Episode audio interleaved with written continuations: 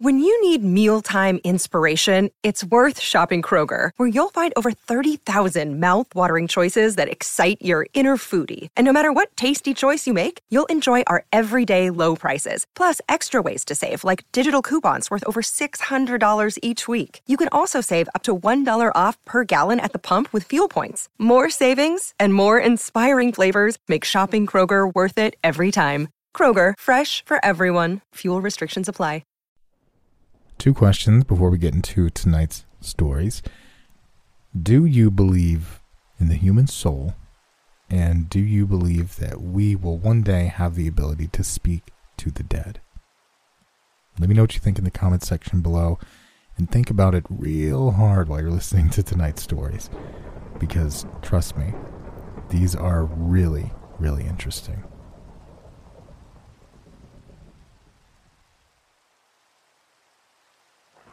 Of course, I shall not pretend to consider it in any matter for wonder that the extraordinary case of M. Valdemar has excited discussion.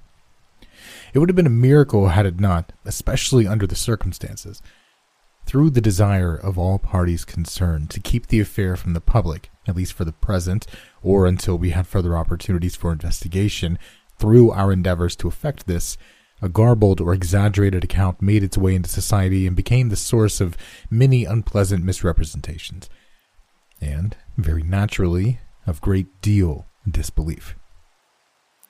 It is now rendered necessary that I give the facts, as far as I comprehend them myself. They are succinctly these. My attention for the last three years had been repeatedly drawn to the subject of mesmerism.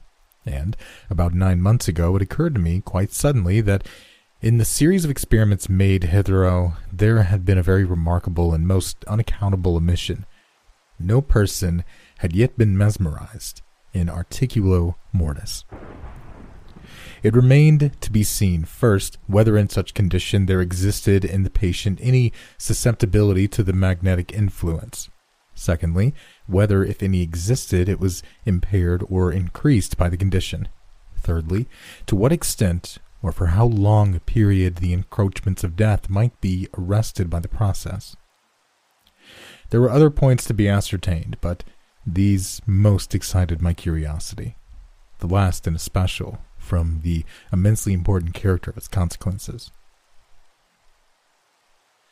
In looking around me for some subject by whose means I might test these particulars, I was brought to think of my friend M. Ernest Valdemar, the well known compiler of Bibliotheca Forensica and author of the Polish versions of Wallenstein and Gargantua. M. Valdemar, who has resided principally in Harlem, New York since the year 1839, is, or was, particularly noticeable for the extreme spareness of his person.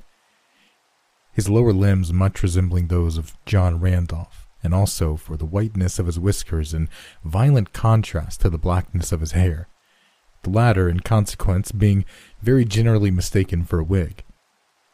His temperament was markedly nervous and rendered him a good subject for mesmeric experiment.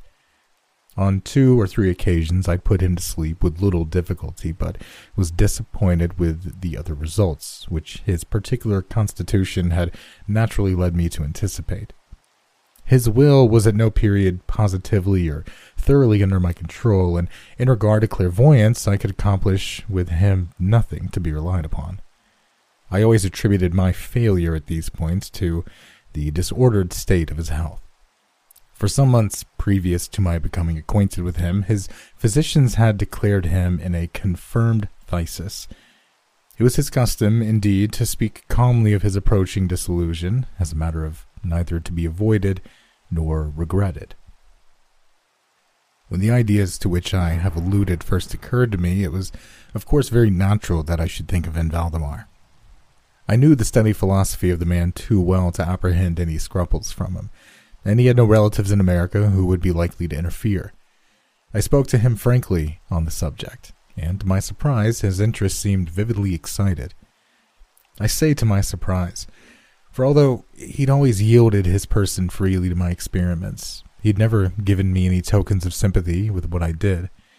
His disease was of that character, which I would admit of exact calculation in respect to the epoch of its termination and death, and it was finally arranged between us that he would send for me about 24 hours before the period announced by his physicians as that of the disease. It is now rather more than seven months since I received from M. Valdemar himself the subjoined note. My dear P, you may as well come now.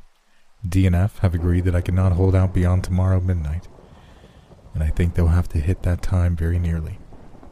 Valdemar.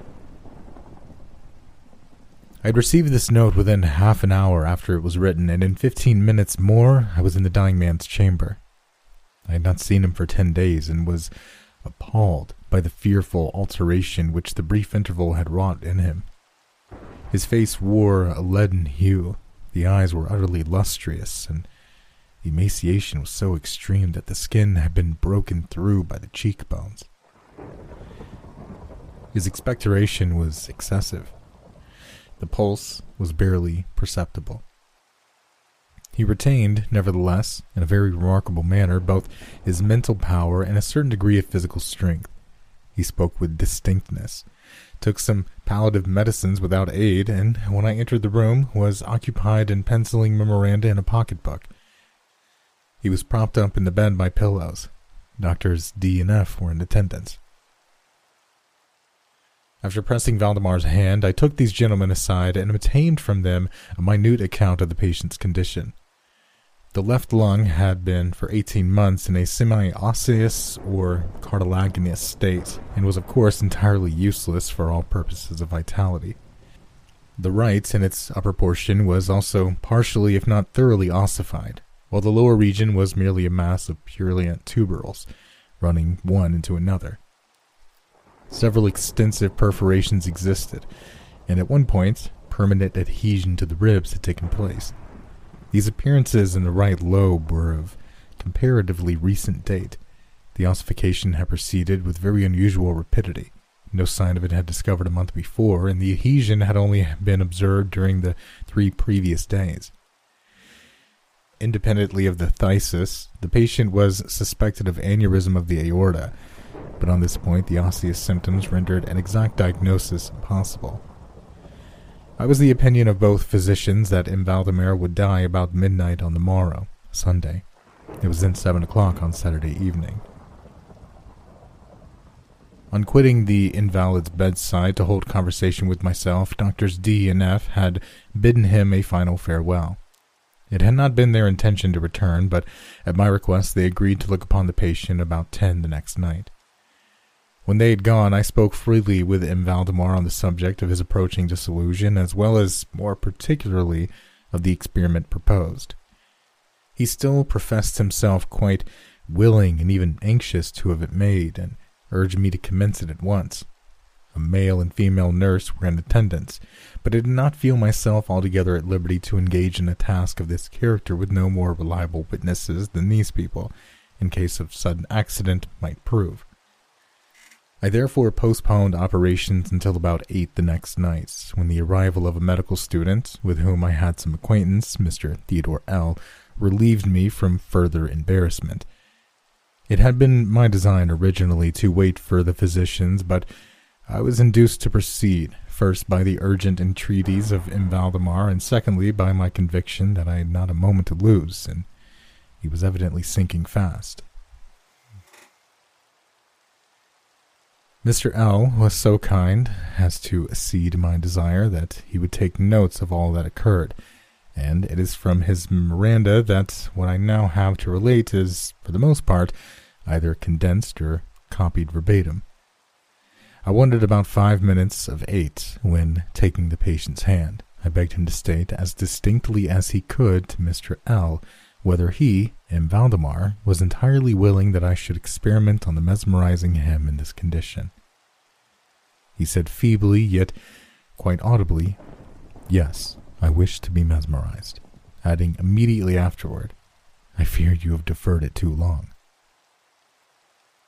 While he spoke thus, I commenced the passes which I had already found most effectual in subduing him. He was evidently influenced with the first lateral stroke of my hand across his forehead, but Although I exerted all my powers, no farther perceptible effect was induced until some minutes later after 10 o'clock, when Doctors D and F called, according to appointment. I explained to them in few words what I designed, and as they opposed no objection, saying that the patient was already in the death agony, I proceeded without hesitation, exchanging, however, the lateral passes for downward ones and directing my gaze entirely into the right eye of the sufferer. By this time, his pulse was imperceptible and his breathing stertorous, and at intervals of half a minute. The condition was nearly unaltered for a quarter of an hour. At the expiration of this period, however, a natural, though though very deep sigh escaped the bosom of the dying man, and the stertorous breathing ceased. That is to say, its stertorousness was no longer apparent. The intervals were undiminished. The patient's extremities were of an icy coldness. At five minutes before eleven, I perceived unequivocal signs of the mesmeric influence. The glassy roll of the eye was changed for that expression of uneasy inward examination which is never seen except in cases of sleepwalking, and which is quite impossible to mistake. With a few rapid lateral passes, I made the lids quiver as in incipient sleep, and with a few more, I closed them altogether. I was not satisfied, however, with this, but continued the manipulations vigorously and with the fullest exertion of the will until I completely stiffened the limbs of the slumberer after placing them in a seemingly easy position. The legs were at full length, the arms were nearly so, and reposed on the bed at a moderate distance from the loins. The head was very slightly elevated.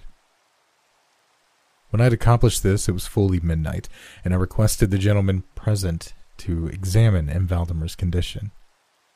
After a few experiments, they admitted him to be in an unusually perfect state of mesmeric trance. The curiosity of both the physicians was greatly excited, Dr. D resolved at once to remain with the patient all night, while Dr. F took leave with a promise to return at daybreak.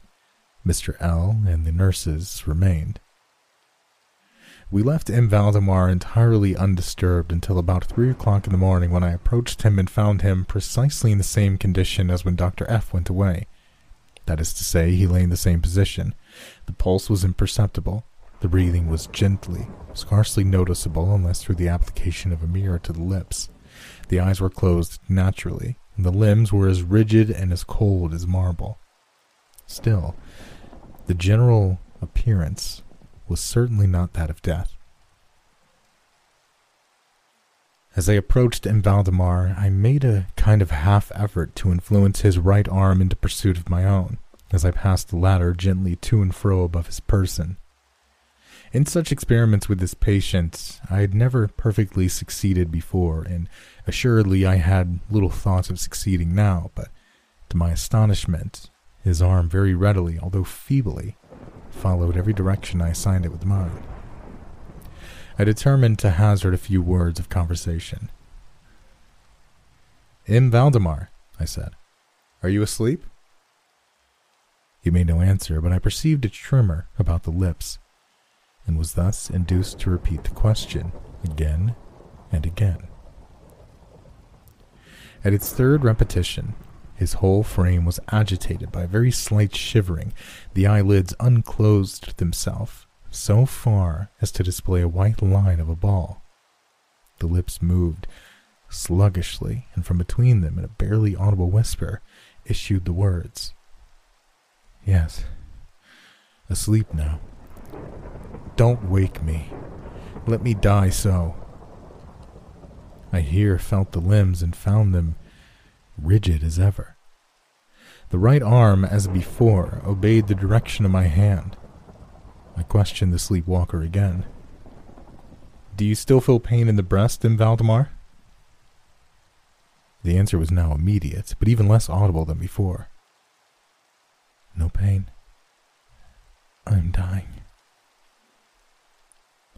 It was now the opinion, or rather the wish of the physicians, that M. Valdemar should not be suffered to remain undisturbed in his present apparently tranquil condition until death should supervene, and this, it was generally agreed, must now take place within a few minutes. I concluded, however, to speak to him once more and merely repeated my previous question. While I spoke, there came a marked change over the countenance of the sleepwalker. The eyes rolled themselves slowly open, the pupils disappeared upwardly, and their skin generally assumed a cadaverous hue. Resembling not so much parchment as white paper, and the circular hectic spots which hitherto had been strongly defined in the center of each cheek went out at once. I use this expression because the suddenness of their departure put me in mind of nothing so much as the extinguishment of a candle by a puff of the breath. The upper lip at the same time writhed itself away from the teeth, which it had previously covered completely, while the lower jaw fell with an audible jerk, leaving the mouth widely extended and disclosing in full view the swollen and blackened tongue. I presume that no member of the party then present had been unaccustomed to deathbed horrors, but so hideous beyond conception was the appearance of M. Valdemar at this moment that there was a general shrinking back from the region of the bed. I now feel that I've reached the point of this narrative at which every reader will be startled into positive disbelief. It is my business, however, simply to proceed. There was no longer the faintest sign of vitality in M. Valdemar, and concluding him to be dead, we were consigning him to the charge of the nurses, when a strong vibratory motion was observable in the tongue. This continued perhaps for a minute. At the expiration of this period, there issued from the distended and motionless jaws a voice, such as it would be madness in me attempt to describing. There are indeed two or three epithets which might be considered as applicable to it in part. I might say, for example, that the sound was harsh, broken, hollow, but the hideous whole is indescribable for the simple reason that no similar sounds have ever jarred upon the ear of humanity. There were two particulars, nevertheless, which I thought then and still think might fairly be stated as characteristic of the intonation as well as adapted to convey some idea of its unearthly peculiarity. In the first place, the voice seemed to reach our ears, at least mine, from a vast distance or from some deep cavern within the earth. In the second place, it impressed me. I fear, indeed, that it will be impossible to make myself comprehend as gelatinous or gluttonous matters impress the sense of touch. I have spoken both of sound and of voice. I mean to say the sound was one of distinct, of even wonderfully, thrillingly distinct syllabification. And Valdemar spoke, obviously in reply to the question I had propounded to him a few minutes before. I had asked him, it will be remembered, if he still slept. He now said, Yes. No. I have been sleeping, and now. Now I am dead. No person present even affected to deny or attempted to repress the unutterable shuddering horror with which these few words thus uttered were so well calculated to convey. Mr. L., the student, swooned. The nurses immediately left the chamber and could not be induced to return. My own impressions I would not pretend to render intelligible for the reader. For nearly an hour we busied ourselves silently, without the utterance of a word, in endeavors to revive Mr. L. When he came to himself, we addressed ourselves again to an investigation of M. Valdemar's condition. It remained in all respects as I have last described it with the exception that the mirror no longer afforded evidence of respiration. An attempt to draw blood from the arm failed. I should mention, too, that this limb was no farther subject to my own will. I endeavored in vain to make it follow the direction of my hand. The only real indication, indeed, of the mesmeric influence was now found in the vibratory movement of the tongue whenever I addressed him Valdemar a question. He seemed to be making an effort to reply, but had no longer sufficient volition. To queries put him by any other person than myself, he seemed utterly insensible. Although I endeavored to place each member of the company in mesmeric rapport with him. I believe that I have now related all that is necessary to an understanding of the sleepwalker's state at this epoch. Other nurses were procured, and at ten o'clock I left the house in company with the two physicians and Mr. L. In the afternoon, we all called again to see the patient. His condition remained precisely the same. We had now some discussion as to the propriety and feasibility of awakening him, but we had little difficulty in agreeing that no good purpose would be served by doing so. It was evident that, so far, death, or what is usually determined death, had been arrested by the mesmeric process. It seemed clear to us all that to awaken M. Valdemar would be merely to ensure his instant, or at least his speedy dissolution. From this period until the close of last week, an interval of nearly seven months, we continued to make daily calls at M. Valdemar's house, accompanied now and then by medical and other friends. At this time, the sleepwalker remained exactly as I had last described him. The nurse's attentions were continual. It was on Friday that we finally resolved to make the experiment of awakening or attempting to awaken him. And it is perhaps the unfortunate result of this latter experiment which has given rise to so much discussion in private circles, to so much of what I cannot help thinking unwarranted popular feeling. For the purpose of relieving M. Valdemar from the mesmeric trance, I made use of the customary passes. These, for a time, were unsuccessful. The first indication of revival was afforded by a partial descent of the iris. It was observed as especially remarkable that this lowering of the pupil was accompanied by the profuse outflowing out of a yellowish ichor from beneath the lids of a pungent and highly offensive odor. It was now suggested that I should attempt to influence the patient's arm as before. I made the attempt and failed. Dr. F. then intimidated a desire to have me put a question. I did so as follows. M. Valdemar, can you explain to us what your feelings or wishes are now? There was an instant return of the hectic circles on the cheeks. The tongue quivered, or rather violently rolled in the mouth, although jaws and lips remained rigid as before, and at length the same hideous voice which I had already described broke forth. For God's sake, quick, quick, put me to sleep, or quick, Weaken me quick. I say for you that I am dead. I was thoroughly unnerved and for an instant remained undecided what to do. At first, I made an endeavor to recompose the patient, but failing in this through total abeyance of the will, I retraced my steps and as earnestly struggled to awaken him. In this attempt, I soon saw that I should be successful, or at least soon fancied that my success would be complete. And I'm sure that all in the room were prepared to see the patient awaken. For what really occurred, however, it is quite impossible that any human being could have been prepared.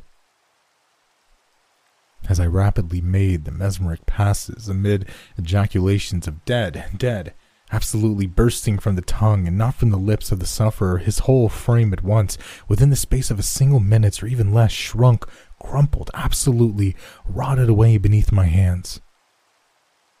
Upon the bed before that whole company there lay a nearly liquid mass of loathsome, of detestable putridity.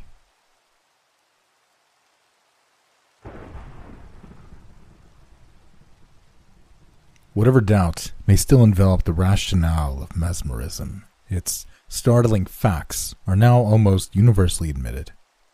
Of these latter, those who doubt are your mere doubters by profession, an unprofitable and disreputable tribe. There can be no more absolute waste of time than the attempt to prove at the present day that man, by mere exercise of will, can so impress his fellow as to cast him into an abnormal condition of which the phenomena resemble very closely those of death, or at least resemble them more nearly than they do the phenomenon of any other normal condition within our cognizance. That, while in this state, the person so impressed employs only with effort and though feebly the external organs of sense, yet perceives with keenly refined perception, and through channels supposed unknown, matters beyond the scope of the physical organs. That, moreover, his intellectual faculties are wonderfully exalted and invigorated, that his sympathies with the person so impressing him are profound, and finally, that his susceptibility to the impression increases with its frequency, while, in the same proportion, the peculiar phenomenon elicited a more extended and more pronounced. I say that these, which are the laws of mesmerism in its general features, it would be supererogation to demonstrate, nor shall I inflict upon my readers so needless a demonstration today. My purpose at present is a very different one indeed. I am impelled, even in the teeth of a world of prejudice, to detail without comment the very remarkable substance of colloquy occurring between a sleepwalker and myself. I had been long in the habit of mesmerizing the person in question, Mr. Vankirk, and the usual acute susceptibility and exaltation of the mesmeric perception had supervened. For months he had been laboring under confirmed phthisis, the more distressing effects of which had been revealed by my manipulations, and on the night of Wednesday, the fifteenth instant, I was summoned to his bedside. The invalid was suffering with acute pain in the region of the heart and breathed with great difficulty, having all the ordinary symptoms of asthma. In spasms such as these, he had usually found relief from the application of mustard to the nervous centers, but tonight this had been attempted in vain. As I entered his room, he greeted me with a cheerful smile, and although evidently in much bodily pain, appeared to me mentally quite at ease. I sent for you tonight, he said, not so much to administer my bodily ailment as to satisfy me concerning certain physical impressions which of late have occasioned me much anxiety and surprise. I need not tell you how skeptical I have been on the topic of the soul's immortality. I cannot deny that there has always existed, as if in that very soul which I have been denying, a vague half sentiment of its own existence but this half sentiment at no time amounted to conviction. With it, my reason had nothing to do. All attempts at logical inquiry resulted indeed in leaving me more skeptical than before. I had been advised to study Cousin. I studied him and his own works as well as those of his European and American echoes. The Charles Elwood of Mr. Brownson, for example, was placed in my hands. I read it with profound attention. Throughout, I found it illogical, but the portions which were not merely logical were unhappily the initial arguments of the disbelieving hero of the book. In his summing up, it seemed evident to me that the reasoner had not even succeeded in convincing himself. His end had plainly forgotten his beginning, like the government of Trinculo.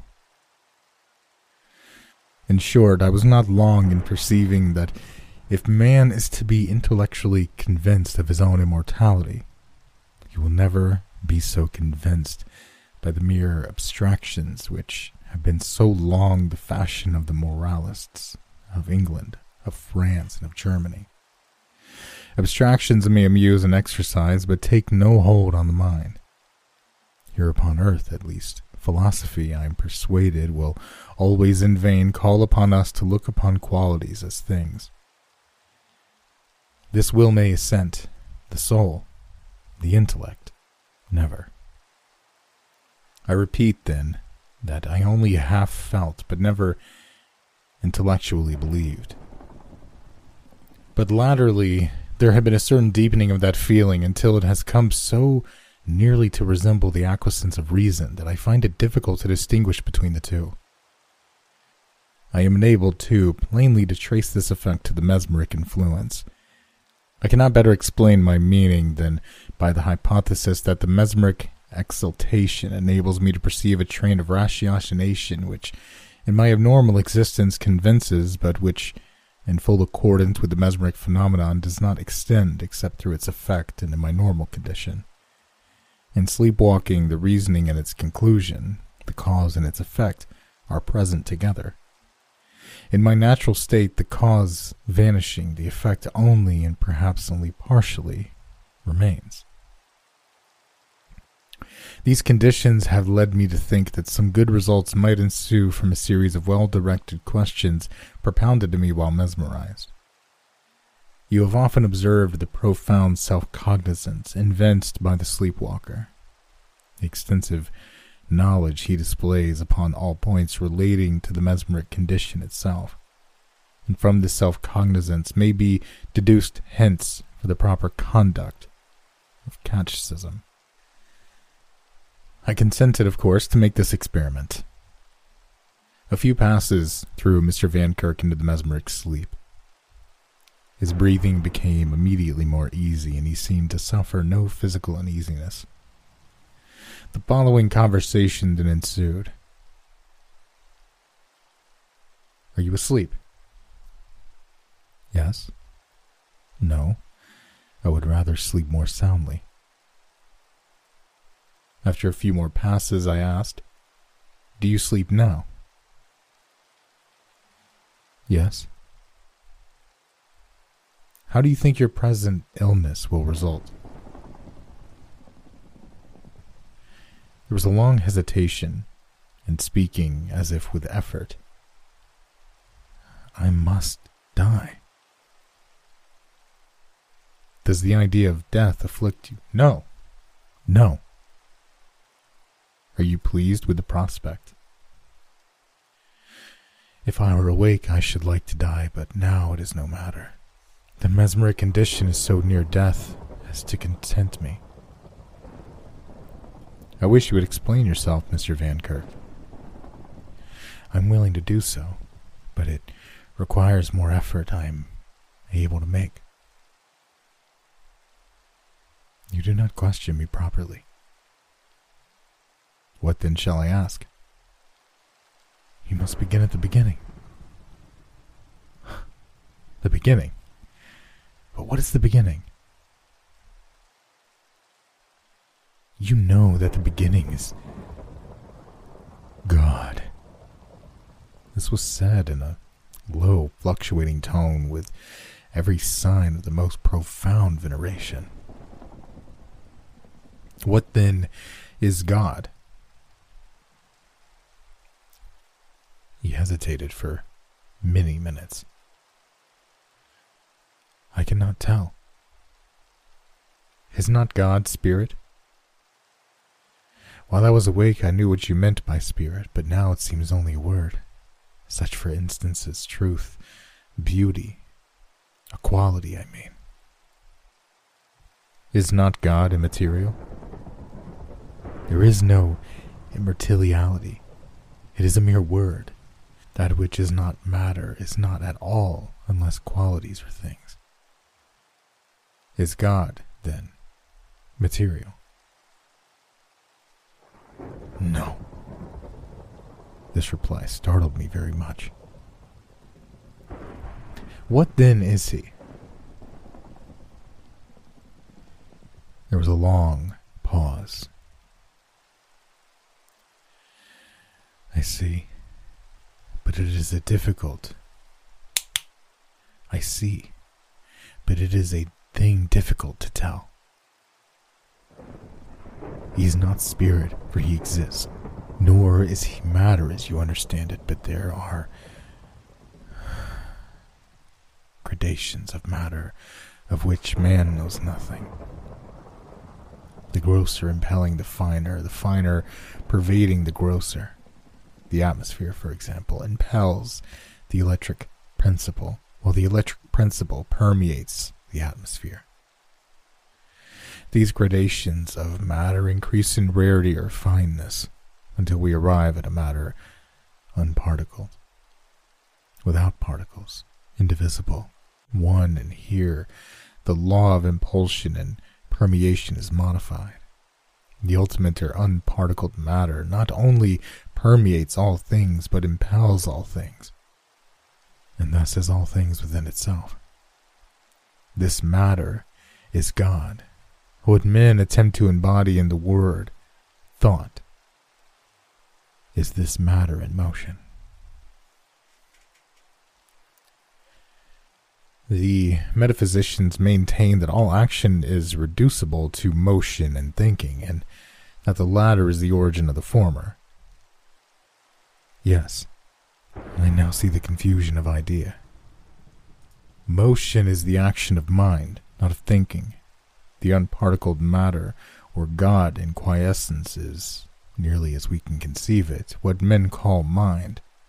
And the power of self movement, equivalent in effort to human volition, is, in the unparticled matter, the result of its unity and omniprevalence. How I know not, and now clearly see that I shall never know but the unparticled matter set in motion by law or quality existing within itself is thinking. Can you give me no more precise idea of what you term the unparticled matter? The matters of which man is cognizant escape the senses in gradation. We have, for examples, a metal, a piece of wood, a drop of water, the atmosphere, a gas, caloric, electricity, the, the luminiferous ether. Now we all call these things matter and embrace all matter in one general definition. But in spite of this, there can be no two ideas more essentially distinct than that which we attached to a metal and that which we attached to the luminiferous ether. When we reach the latter, we feel an almost irresistible inclination to class it with spirit or with nihility the only consideration which restrains us in our conception of its atomic constitution. And here, even, we have to seek aid from our notion of an atom as something possessing an infinite minuteness, solidity, palpability, weight. Destroy the idea of the atomic constitution, and we should no longer be able to regard the ether as an entity, or at least as matter. For want of a better word, we might term its spirit. Take now a step beyond the luminiferous ether. Conceive a matter as much more rare than the ether, as this ether is more rare than the metal, and we arrive at once, in spite of all the school dogmas, at a unique mass, an unparticled matter. For although we may admit infinite littleness in the atoms themselves, the infinitude of littleness and the spaces between them is an absurdity. There will be a point, there will be a degree of rarity at which, if the atoms are sufficiently numerous and the inner spaces must vanish and the mass absolutely coalesce, but the consideration of the atomic constitution being now taken away, the nature of the mass inevitably glides into what we conceive of spirit. It is clear, however, that it is as fully matter as before. The truth is, it is impossible to conceive spirit, since it is impossible to imagine what is not. When we flatter ourselves that we have formed its conception, we have merely deceived our understanding by the consideration of infinitely rarefied matter.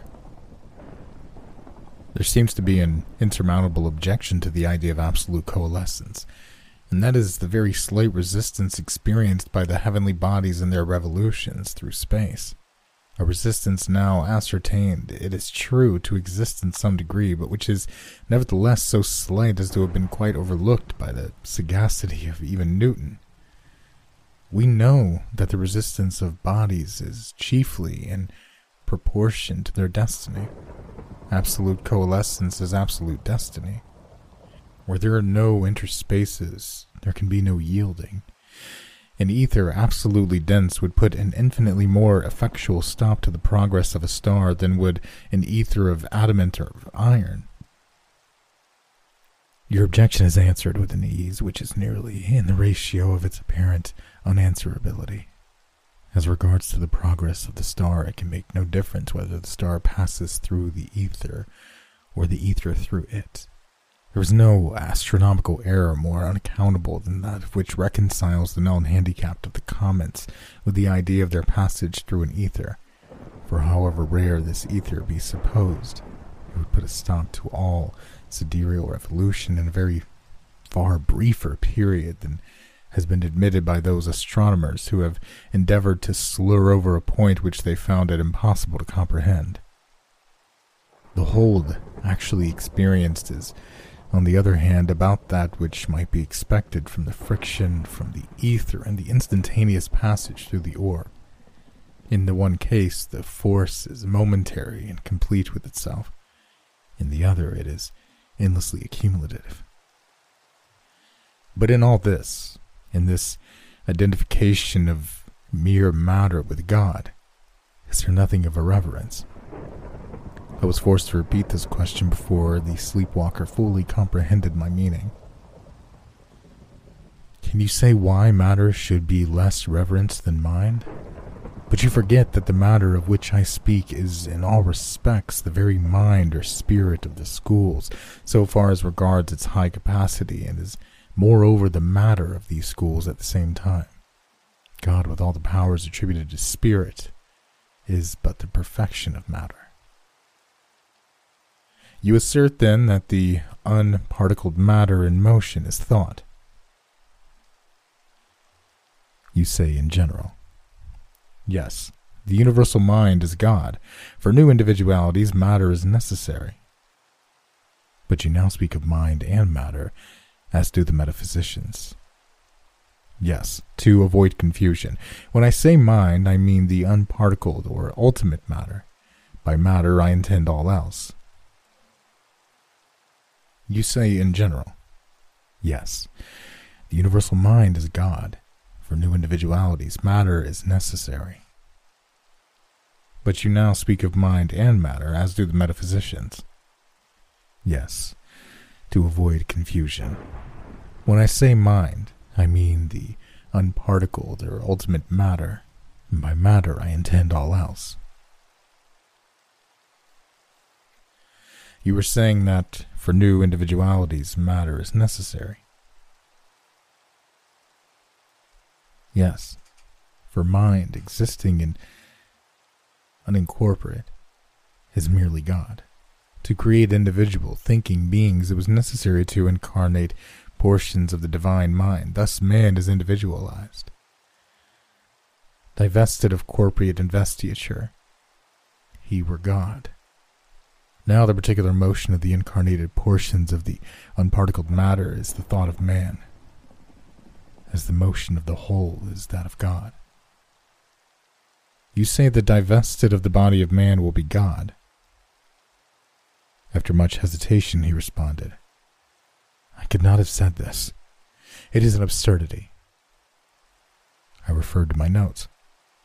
You did say that divested of corporate investiture, man were God. And this is true. Man thus divested would be God, would be unindividualized. But he can never be thus divested, at least never will be, else we must imagine an action of God returning upon itself, a purposeless and futile action. Man is a creature. Creatures are thoughts of God. It is the nature of thought to be irrevocable. I do not comprehend. You say that man will never be put off the body. I say that he will never be bodiless. Explain. There are two bodies the rudimental and the complete, corresponding with the two conditions of the worm and the butterfly. What we call death is but a painful metamorphosis. Our present incarnation is progressive, perpetuatory, temporary. Our future is perfected, ultimate, immortal. The ultimate life is the full design. But of the worm's metamorphosis, we are all palpably cognizant. We certainly, but not the worm, the matter of which our rudimental body is composed in within the keen of the organs of that body, or more distinctly, our rudimental organs are adapted to the matter of which is formed the rudimental body, but not to that of which the ultimate is composed. The ultimate body thus escapes our rudimental senses, and we perceive only the shell which falls and decaying from the inner form. Not that inner form itself, but this inner form as well as the shell is appreciable by those who have already acquired the ultimate life. You have often said that the mesmeric state very nearly resembles death. How is this? When I say that it resembles death, I mean that it resembles the ultimate life. For when I am entranced in the senses of my rudimental life are in abeyance, I perceived external things directly, without organs, through a medium which I shall employ in the ultimate unorganized life. Unorganized. Yes. Organs are contrivances by which the individual is brought into sensible relation with particular classes and forms of matter, to the exultation of other classes and forms. The organs of man are adapted to his rudimental condition, and to that only. His ultimate condition being unorganized is of unlimited comprehension in all points but one. The nature of the volition of God, that is to say, the motion of the unparticled matter. You will have a distinct idea of the ultimate body by conceiving it to the entire brain. That it is not, but a conception of this nature will bring you near a comprehension of what it is. The luminous body imparts vibration to the luminiferous ether. The vibrations generate smaller ones within the retina. These again communicate similar ones to the optic nerve. The nerve conveys similar ones to the brain. The brain also similar ones to the unparticled matter which permeates it. The motion of this latter is thought, of which perception is the first undulation. But the ultimate unorganized life, the external world, reaches the whole body, which is of a substance having affinity to brain, as I have said with no other intervention than that of an infinitely rarer ether than even the luminiferous. And this ether, in unison with it, the whole body vibrates, setting in motion the unparticled matter which permeates it. It is through the absence of the idiosyncratic rudimental beings, the organs, or cages necessary to confine them until fledged. You speak of rudimental beings. Are there other rudimental thinking beings than man? It's for the sole purpose of supplying pabulum for the idiosyncrasy of the organs of an infinity of rudimental beings. But for the necessity of the rudimental prior to the ultimate life, there would have been no bodies such as these. Each of these is tenanted by a distinct variety of organic rudimental thinking creatures in all, the organs vary with the features of the place tenanted. At death or metamorphosis, these creatures enjoying the ultimate life, immortality, and cognizant of all secrets but the one, act all things and pass everywhere by mere volition, indwelling not the stars, which to us seem the sole palpabilities, and for the accommodation of which we blindly deem space created, but that space itself, that infinity of which the truly substantive vastness swallows up the star shadows, blotting them out as non entities from the perception of the angels. You say that, but for the necessity of the rudimental life, there would have been no stars. But why is this a necessity? In the inorganic life, as well as the inorganic matter generally, there is nothing to impede the action of one simple unique law the divine volition. with the view of producing impediment the organic life and matter, complex, substantial, and law encumbered, were contrived. But again, why need this impediment have been produced? The result of law violate is perfection, right, negative happiness. The result of law violate is imperfection, wrong, positive pain. Through the impediments afforded by the number, complexity, and substantiality of the laws of organic life and matter, the violation of law is rendered to a certain extent practical. Thus, pain, which in the inorganic life is impossible, is possible to the organic. But what good end is pain thus rendered possible? All things are either good or bad by comparison. A sufficient analysis will show that pleasure in all cases is but the contrast of pain. Positive pleasure is a mere idea. To be happy at any one point, we must have suffered at the same. Never to suffer would have been never to have been blessed. But it has been shown that in the inorganic life, pain cannot be thus the necessity for the organic. The pain of the primitive life of earth is the sole basis of the bliss of the ultimate life in heaven. Still, there is one of your expressions which I find it impossible to comprehend the truly substantive vastness of infinity. This probably is because you have no sufficiently generic conception of the term substance itself. We must not regard it as a quality but a sentiment. It is the perception and thinking beings of the adaptation of matter to their organization. There are many things on earth which would be nihility to the inhabitants of Venus, many things visible and tangible in Venus which we could not be brought to appreciate as existing at all. But to the inorganic beings, to the angel, the whole of the unparticled matter is substance. That is to say, the whole of what we term space is to them the truest substantiality.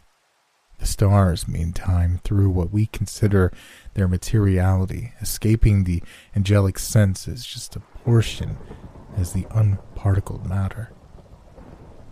Though what we consider its immateriality eludes the organic. As the sleepwalker pronounced these latter words in a feeble tone, I observed on his countenance a singular expression which somewhat alarmed me and induced me to wake him at once. No sooner than I'd done this than with a bright smile irradiating all his features, he fell back upon his pillow and expired. I noticed that in less than a minute afterward his corpse had all the stern rigidity of stone. His brow was the coldness of ice. Thus, ordinarily, should it have appeared only after long pressure from Azrael's hand. Had the sleepwalker indeed, during the latter portion of his discourse, been addressing me from out the region of the shadows.